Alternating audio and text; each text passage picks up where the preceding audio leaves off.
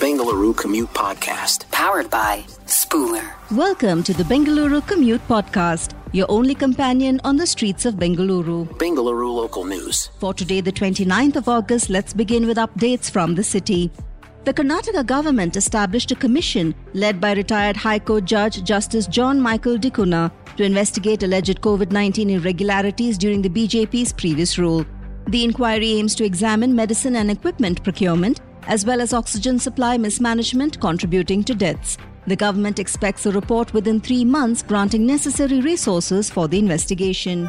In other headlines, Karnataka's Health Minister Dinesh Gundu Rao revealed a plan to provide health checkups to villagers via mobile units equipped with medical professionals and diagnostic tools. ASHA workers will redistribute medicines. The initiative named Gruha Arogya will begin with 70 vehicles across 8 districts, focusing on remote areas lacking health centers. The program will include blood tests, blood pressure checks, x rays, cancer screening, and eye and dental screenings. It's set to launch in a few months. In some more news, Bengaluru anticipates the launch of the crucial Baiyappanahalli KR Puram stretch, a 2 kilometer segment on the Purple Metro line.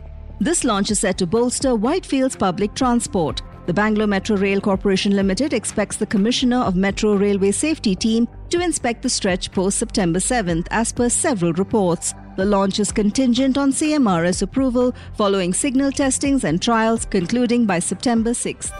Up next, the Karnataka High Court dismissed a PIL by HBR layout residents claiming a home was used for prayers. The division bench, Chief Justice Prasanna B. Varale and Justice M.G.S. Kamal found no legal prohibition against using a residential place for prayer. The case involved a disputed building earlier directed for madrasa construction after BBMP approval. The court dismissed the PIL, stating the petitioner's counsel failed to prove any specific prohibition on using residential areas for prayers. Now on to other news. To enhance last mile connectivity, BMTC is set to introduce feeder bus services on 10 new routes targeting underserved metro stations.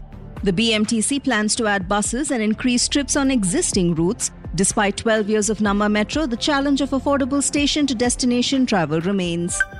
Moving on, Karnataka's Tier 2 cities may witness a 40% surge in air pollution by 2030 due to unimplemented emission reduction measures, states the Center for Study of Science, Technology and Policy Study. At the India Clean Air Summit, CSTEP presented findings from their emission inventory preparation for 76 cities. If corrective steps aren't taken, emissions could increase by 31% to 38%, highest in Kalaburagi 38%, followed by Hubballi Dharwad 34%, and Davangere 31%. Meanwhile, IISC Bengaluru study opened the door to creating drugs that combat antibiotic resistant bacteria. Researchers focused on the QACA protein in drug resistance to Staphylococcus aureus S. aureus bacteria known for expelling antibiotics. They developed camel antibodies against QACA, uncovering its hairpin like structures role in efflux. The study's findings offer potential solutions to antibiotic resistance, a significant health issue in India. On a different note, the renovated Sri Narayan Rao Melgiri Memorial National Law Library was unveiled at Bengaluru's National Law School of India University NLSIU. Chief Justice of India D.Y. Chandrachud and Bhutan's Princess Sonam Dechan Wangchuk inaugurated the facility. With room for 600 visitors, the library includes amenities for differently abled individuals and digitizes materials for the Internet Archive. National news. Moving on to the national news. Ahead of the upcoming G20 summit in New Delhi, the Delhi Traffic Police has issued a comprehensive advisory to ensure the smooth movement of various transport modes. The G20 Leaders Summit is scheduled for September 9th to 10th at Pragati Maidan's Bharat Mandapam Convention Centre. The advisory outlines traffic regulations, diversions for non destined vehicles, entry rules for goods vehicles and buses, airport and railway station access, and more. Meanwhile, Bihar CM Nitish Kumar denied any interest in becoming the convener of the Indian National Developmental Inclusive Alliance INDIA grouping. Ahead of INDIA's meeting in Mumbai, he emphasized his focus on uniting opposition parties, disclaiming personal ambition. The alliance plans a coordination committee, state specific seat sharing, and panels for the 2024 elections. Discussions on sharing digital content for impact are ongoing. In more news, Pradhan Mantri Jan Dhan Yojana PMJDY, the largest financial inclusion initiative, surpassed 500 million accounts and 2 lakh crore deposits. Union Finance Minister Nirmala Sitharaman highlighted the program's impact with 55.5% of accounts owned by women. PMJDY, a cornerstone of JAM, Jan Dhan, Aadhar, and Mobile, directly channels subsidies into the bank accounts of the underprivileged. Shifting our focus, India's inaugural Sun Focus Space Observatory Aditya L1 is set for launch on September 2nd at 11:50 a.m. from Sriharikota, Andhra Pradesh as announced by ISRO. The PSLV XL rocket from Satish Dhawan Space Center will initiate the mission, initially placing the spacecraft in a low Earth orbit. Eventually, the elliptical orbit will extend to the Lagrange point L1 using onboard propulsion, culminating in a four month journey from launch to L1. In a general weather update for the country, the IMD predicted subdued monsoon activities across most of India except the northeast, where heavy rainfall is expected. The IMD notes an 8% monsoon rain deficiency since June 1st, varying regionally from 7% excess over northwest India to 16% deficiency in the east and northeast. The monsoon's revival isn't imminent, with concentration over the eastern Himalayas and western Himalayas for the next few days. International news. Turning our attention to international news, starting August 30th, China will no longer mandate a negative COVID 19 test for incoming travelers, signaling a step towards ending restrictions enforced since early 2020. Foreign Ministry spokesperson Wang Wenbin announced the policy change, reflecting the country's shift from its previous strict zero COVID approach, which included extensive lockdown and quarantines. The restrictions slowed the global economy's second largest, resulting in increased unemployment and sporadic episodes of unrest. In ongoing news, Terry Gou, the billionaire who founded Foxconn, a key Apple supplier, announced his candidacy for Taiwan's presidency as an independent contender. Gou, who left his role as Foxconn's chief in 2019, previously withdrew a presidential bid in 2019 when he didn't secure the Kuomintang KMT party's nomination. Taiwan's democratic election is slated for mid January. In a recent development amid escalating climate concerns, activists have taken bolder actions, spray painting super yachts, blocking private jets, and targeting golf courses to protest the high carbon footprint of the ultra wealthy. Swiss activists disrupted Europe's largest private jet sales fair by chaining themselves to gangways and entrances. German group Letzte Generation spray painted a jet in Sylt, and Spain's activists filled golf course holes to oppose water consumption. In some other news, Turkey and the US recently conducted their most extensive joint military drills in years, reflecting a thaw in relations. President Erdogan's bid to meet Joe Biden next month signals this improved alliance. Alongside a congressional delegation visit, the exercises highlight efforts to rebuild ties. Turkish officials consider these exercises as recognition of Ankara's NATO significance. Erdogan's move to accept Sweden's NATO membership also aimed to enhance relations and procure American F 16 fighter jets. Business news. Let's now look at some business stories. Reliance Industries, owned by Mukesh Ambani, took a significant step toward its future by recommending the appointment of Isha Akash and Anant Ambani to the board of directors. Nita Ambani has resigned to focus on Reliance Foundation. The board recognized Nita's foundation leadership and her children are actively engaged in managing RIL's crucial businesses. In more business news, Tata Steel, India's second largest steel producer, holds a positive outlook on prices amid reduced Chinese steel exports. CEO TV Narendran stated that Indian demand remains robust while Europe's recovery is expected next year.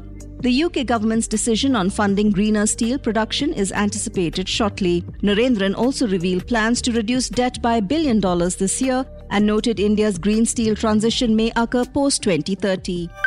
Next up, in some tech news, Elon Musk responded to a list of 21 Indian origin CEOs in prominent global companies, including Sundar Pichai of Alphabet, Ajay Banga of World Bank Group, Sanjay Mehrotra of Micron Technology, and Shantanu Narayan of Adobe. Impressed, Musk acknowledged the achievement on his microblogging account X, formerly Twitter.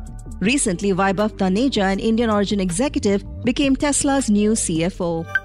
Moving on, fashion retailers in India are facing gloomy prospects as foot traffic dwindles, sales decline, and extended discounts become the norm due to soaring food inflation caused by erratic monsoon rains disrupting supply chains. Tomato prices surged nearly fivefold and onion prices rose 80% in some regions. August staggering 11.5% food inflation exacerbates worries about consumer spending, impacting the $62 billion clothing and shoe retail sector. In market news for August 29th, the Sensex gained 193.28 points, a 0.30% increase, reaching 65,079.79. The Nifty also rose by 63.30 points or 0.33% to 19,329.10. Among the traded shares, 1,867 advanced, 1,382 declined, and 130 remained unchanged. The Indian rupee experienced slight improvements due to positive domestic equities. Nevertheless, the gains were limited by an increase in the US dollar and a rebound in crude oil prices. Entertainment news. Over to news from the entertainment world. Actor Mrunal Thakur said in a recent interview that she prioritizes challenging storytelling over screen time or being the face of a project. She has recently appeared in Lust Stories 2 and Made in Heaven 2 and garnered praise for her performances. Thakur's focus is on delivering impactful performances and leaving a lasting impact despite limited screen time. She also aims to redefine the significance of smaller roles. In news from Hollywood, Greta Gerwig's Barbie is poised to surpass Harry Potter and the Deathly Hallows Part 2's global box office collection. According to reports, it's now Warner Brothers' highest grossing release domestically, overtaking The Dark Knight. Barbie, starring Margot Robbie in the lead role, earned $18.2 million from 75 international territories so far, reaching a worldwide total of $1.34 billion, just $1 million shy of Harry Potter's total.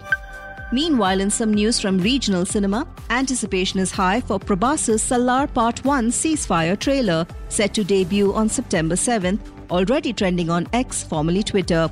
The 2 minute 20 second trailer is generating buzz for the film's September 28th global theatrical release. Advance bookings in the US reportedly exceeded 2.5 crore rupees. Directed by Prashant Neel, the pan India film, shot across continents, features a star studded cast including Prithviraj Sukumaran and Shruti Haasan. Spooler Sports. In sports news, Neeraj Chopra, the Olympic champion, made history by clinching India's first gold medal in the World Athletics Championships in the men's javelin final, achieving an 88.17 meter throw. Three Indians secured top eight spots, with Kishore Jena 84.77 meters and DP Manu 84.14 meters, finishing fifth and sixth. Chopra dominated with his best throw on the second attempt, leading throughout the competition. He previously bested Pakistan's Arshad Nadeem to win gold in the 2016 South Asian Games. In more sports updates, Mithali Raj, former captain of the Indian women's cricket team, expressed that the men in blue have a significant opportunity to secure the ICC World Cup on home turf later this year. The global event will be hosted in India during October and November, and Mithali, present to witness the Women's Premier League final, emphasized that favorable conditions provide an edge. She encouraged the team to perform well as it would offer another chance to lift the World Cup. Wrapping up sports news, Bengaluru FC's 2022-23 season has seen three competitions, three finals and one trophy, giving a seemingly positive outlook. However, the club's history of success raises higher expectations. Bengaluru FC aims to strengthen their defense and has signed Dutch player Keziah Veendorp from FC Emmen. The versatile 26 year old defender's arrival brings much needed stability in crucial situations. Bengaluru Buzz. Switching gears to local events, there are many events ongoing and upcoming in Bengaluru this week. Catch Ace comic Vaibhav Sethia in his latest outing in the city, performing live at the Longboat Brewing Company Marathahalli on the 3rd of September at 8 pm. Witness popular band When Chai Meets Toast on their latest tour in the city, Love You the Same, live in concert, and enjoy a fun night out at the Phoenix Market City, Whitefield, on the 2nd of September at 7 pm. Join a relaxing yoga class with the exclusive Breathwork Circle conducted by ACE Yoga experts at Go Native HSR Layout on the 3rd of September at 9 a.m.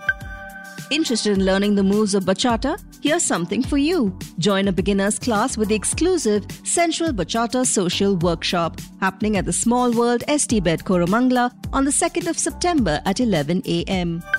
You can also catch the incredible Yash Rathi as he headlines his latest stand up special performing live at the Flow, Church Street on the 2nd of September at 5 pm. Bengaluru weather. And finally, the weather in Bengaluru. On the 29th of August, cloudy conditions are expected in the city. The temperature will range from a warm 31 degrees Celsius to a comfortable 20 degrees Celsius. The heat index accounting for temperature and humidity could reach a high 35 degrees Celsius, calculated under shaded and light wind conditions. Direct sunlight exposure can raise heat index values by up to 8 degrees Celsius. The day's peak temperature is forecasted to exceed the typical August maximum of 27.5 degrees Celsius. That's all for now on the Bengaluru Commute Podcast. I'm Anupama Rajaratnam.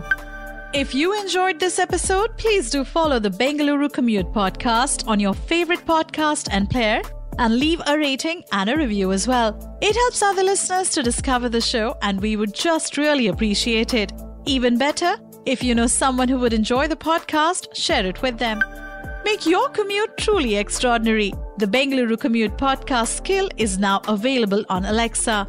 All you have to do is to download the skill from your Alexa app and look for the Bengaluru Commute podcast. The Bengaluru Commute Podcast. Powered by Spooler.